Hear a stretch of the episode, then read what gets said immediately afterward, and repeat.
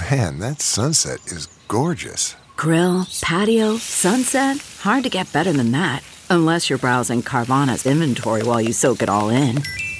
Oh, burger time.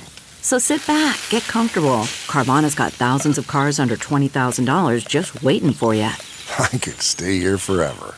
Carvana, where car buying meets comfort meets convenience. Download the app or visit Carvana dot com today.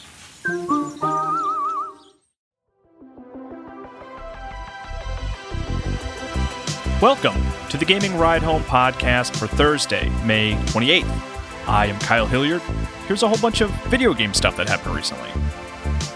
Naughty Dog offers all kinds of new details about The Last of Us Part two. Microsoft shares just how backwards compatible the Xbox Series X will be. New Marvel's Avenger gameplay will be shown in late June. And a lot of new games came out today. This is the last time we will hear about The Last of Us Part two before it releases, probably. Sony shared a State of Play presentation yesterday that offered about twelve minutes of details about The Last of Us Part two and ended with eight intense minutes of uninterrupted gameplay. The first part was narrated by Naughty Dog's vice president and the director of The Last of Us Part two, Neil Druckmann, and it opens with a frank discussion about the ending of the first Last of Us from Joel, which I won't detail here in case you haven't played the first game, and then reveals that it has been several years since those events, and Ellie and Joel are living in Wyoming, leading something close to a normal life that gets interrupted by some mysterious traumatic event that forces Ellie to leave the safety of their camp.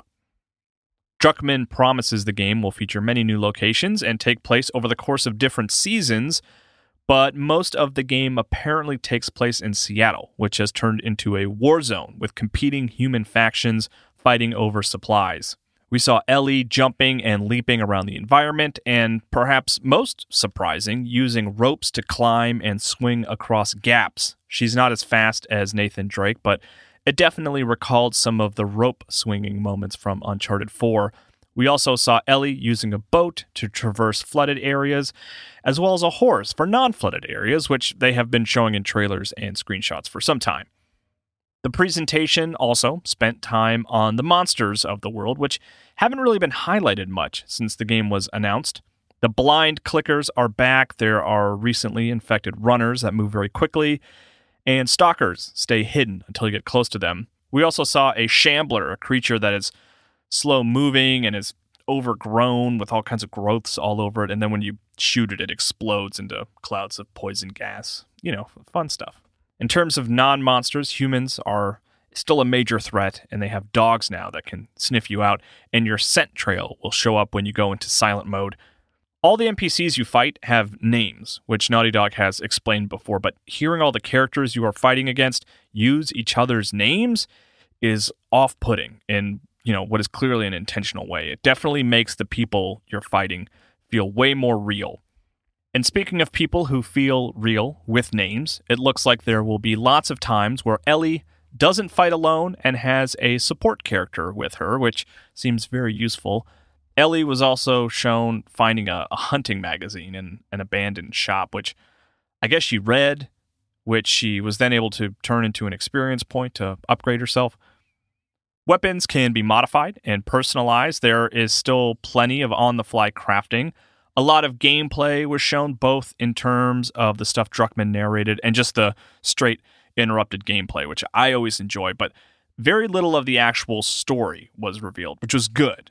It was the thing I, and I assume most, don't want to know anything about.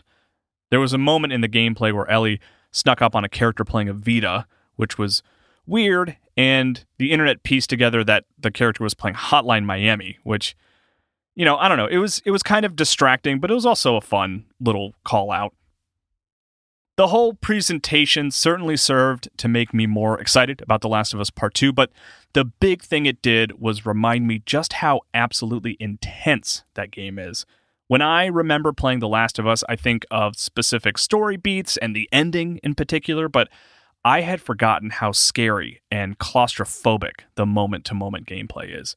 It's brutal and might you know, it might even be a bit too much right now with everything that's going on. Hopefully there are some moments of levity in there. Fingers crossed. Microsoft shares details about Xbox Series X's backwards compatibility. Jason Ronald, the director of program management for Xbox Series X, shared a blog post this morning all about the Xbox Series X's backwards compatibility, and it makes some pretty exciting promises. Ronald wrote in the post, "Backwards compatible games run natively on the Xbox Series X hardware, running with the full power of the C P U, G P U, and the S S D.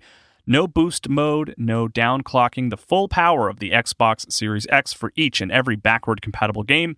This means that all titles run at the peak performance that they were originally designed for, many times even higher performance than the games saw on their original launch platform, resulting in higher and more steady frame rates and rendering at their maximum resolution and visual quality. Backwards compatible titles also see significant reductions in in-game load times from the massive leap in performance from our custom NVMe S S D, which powers the Xbox Velocity architecture." Ronald also wrote that there will be a, quote, "innovative H D R reconstruction technique which enables the platform to automatically add H D R support to games.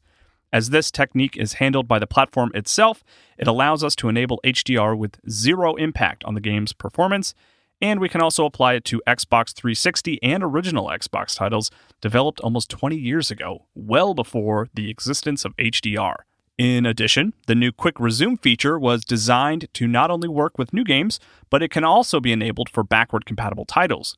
Quick Resume enables players to resume exactly where they left off across multiple titles, ensuring gamers can get right back to the fun in an instant. All of these advances happen at the platform level and require no additional work from developers." Ronald also wrote about something called the Hoochie method, spelled H E U T C H Y, so I hope I'm saying it right, that, quote, "enables titles to render with increased resolutions up to four K, or applying anisotropic filtering to improve the final image quality, bring these classic games up to modern standards better than ever before." And Ronald finally ended the blog post writing that the backwards compatibility team is continuing to add additional features, quote, "including the ability to double the frame rate of a select set of titles from thirty F P S to sixty F P S or sixty F P S to one hundred twenty F P S. This is all good news and makes the Xbox Series X all the more attractive. It's pretty clear that Microsoft is heavily invested in backwards compatibility. They want players to be able to play the games they already own on this new hardware, or be able to buy and play old games without issue, which I really appreciate. We know PlayStation five will play some PlayStation four games, but that's about all we know. When it comes to buying older games, which I have actually weirdly found myself doing a lot lately, I am already totally leaning Xbox just because I know I will be able to continue to play those games moving forward.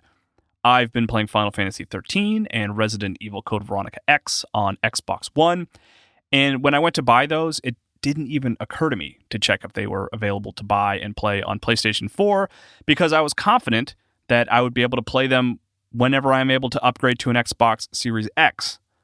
I really hope that that confidence is not unfounded.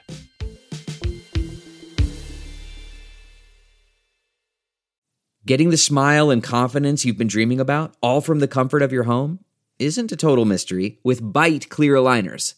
Just don't be surprised if all your friends start asking, "What's your secret?" Begin by ordering your at-home impression kit today for only fourteen dollars and ninety-five cents. Byte clear aligners are doctor-directed and delivered to your door. Treatment costs thousands less than braces, plus they offer flexible financing, accept eligible insurance, and you can pay with your H S A F S A.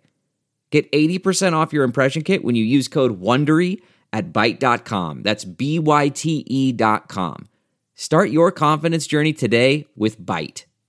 Delve into the shadows of the mind with Sleeping Dogs, a gripping murder mystery starring Academy Award winner Russell Crowe. Now available on digital. Crowe portrays an ex-homicide detective unraveling a brutal murder he can't recall. Uncovering secrets from his past, he learns a chilling truth. It's best to let sleeping dogs lie.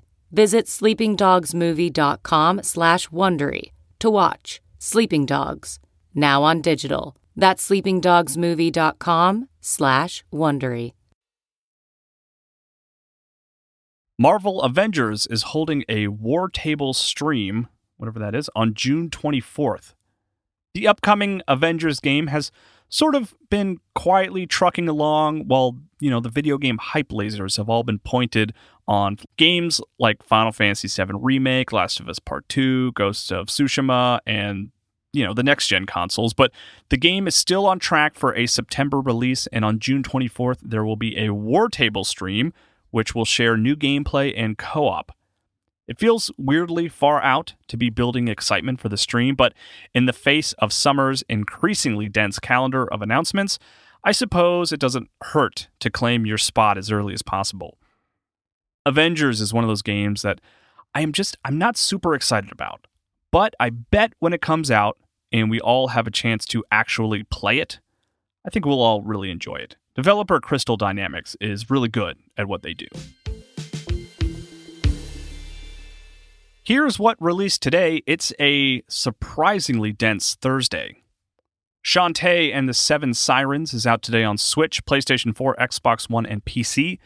It's a game that had a weird release cadence last year. It came out in multiple parts on iOS platforms and Mac O S, but now it's out in full today on the platforms I just listed.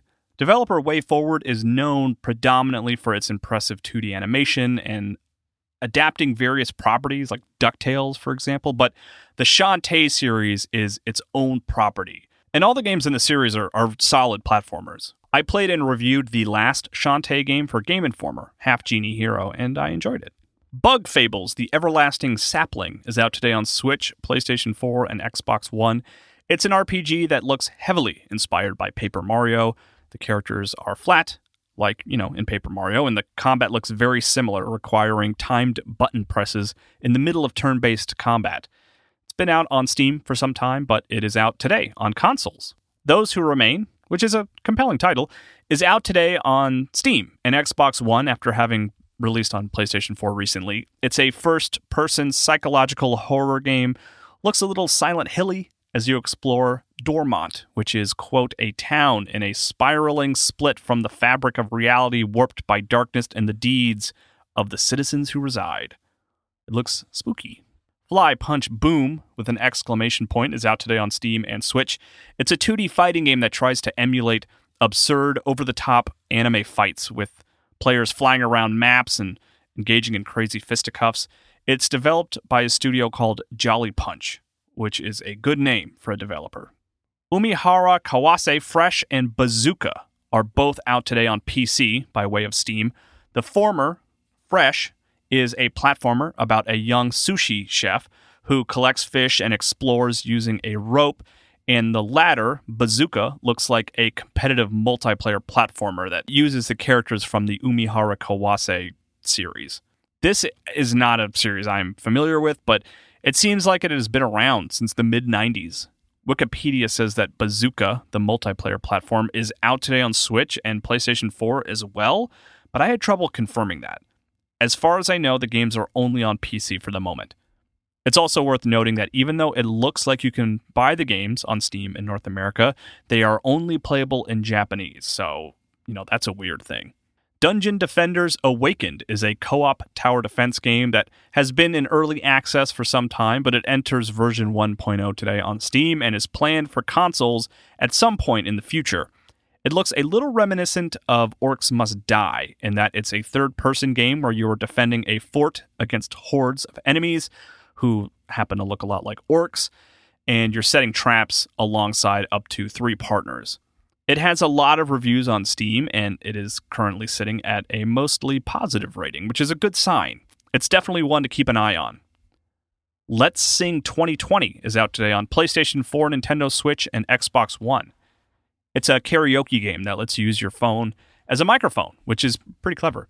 It feels a bit like a Just Dance game, where I could see it kind of sneakily being this quiet juggernaut that is way more popular than we realize. It's not a game I have ever played, but I could see my family getting into it. Polybridge two is out today on Steam and Epic Games Store, which is kind of rare to see a game released on both day and day. It's a game all about experimenting with physics and building bridges, and it's one that became kind of a streaming sensation on Twitch. The sequel adds interesting Twitch integration where viewers can actively help you build bridges, which is a cool idea. Sludge Life released today on Epic Games Store, and it's actually free and will remain free for a year. It's a first-person open-world vandalism game where you explore a city as a tagger named Ghost and tag things. It's a weird premise, and it's got an interesting look. Definitely some Jet Grind Radio inspiration happening there, both in terms of gameplay and stylistic visuals. I am curious to check it out, and yeah, you can't argue with that price tag. It is also coming to Switch at some point, but I'm not sure when. Here's an actual direct quote from publisher Devolver Digital's press release. The game's Nintendo Switch version will follow at a later date, but first, Devolver Digital will send more tweets about buttholes. I don't know what that means, but it might be a hint about the Switch version's release date that I just don't understand. Also, on the free things on the Epic Games Store front, Borderlands, the Handsome Collection, which gathers Borderlands two and Borderlands the pre-sequel into one package, is free right now and will remain free until June fourth. So you've got some time to log in and grab it, which you should, because they're cool games.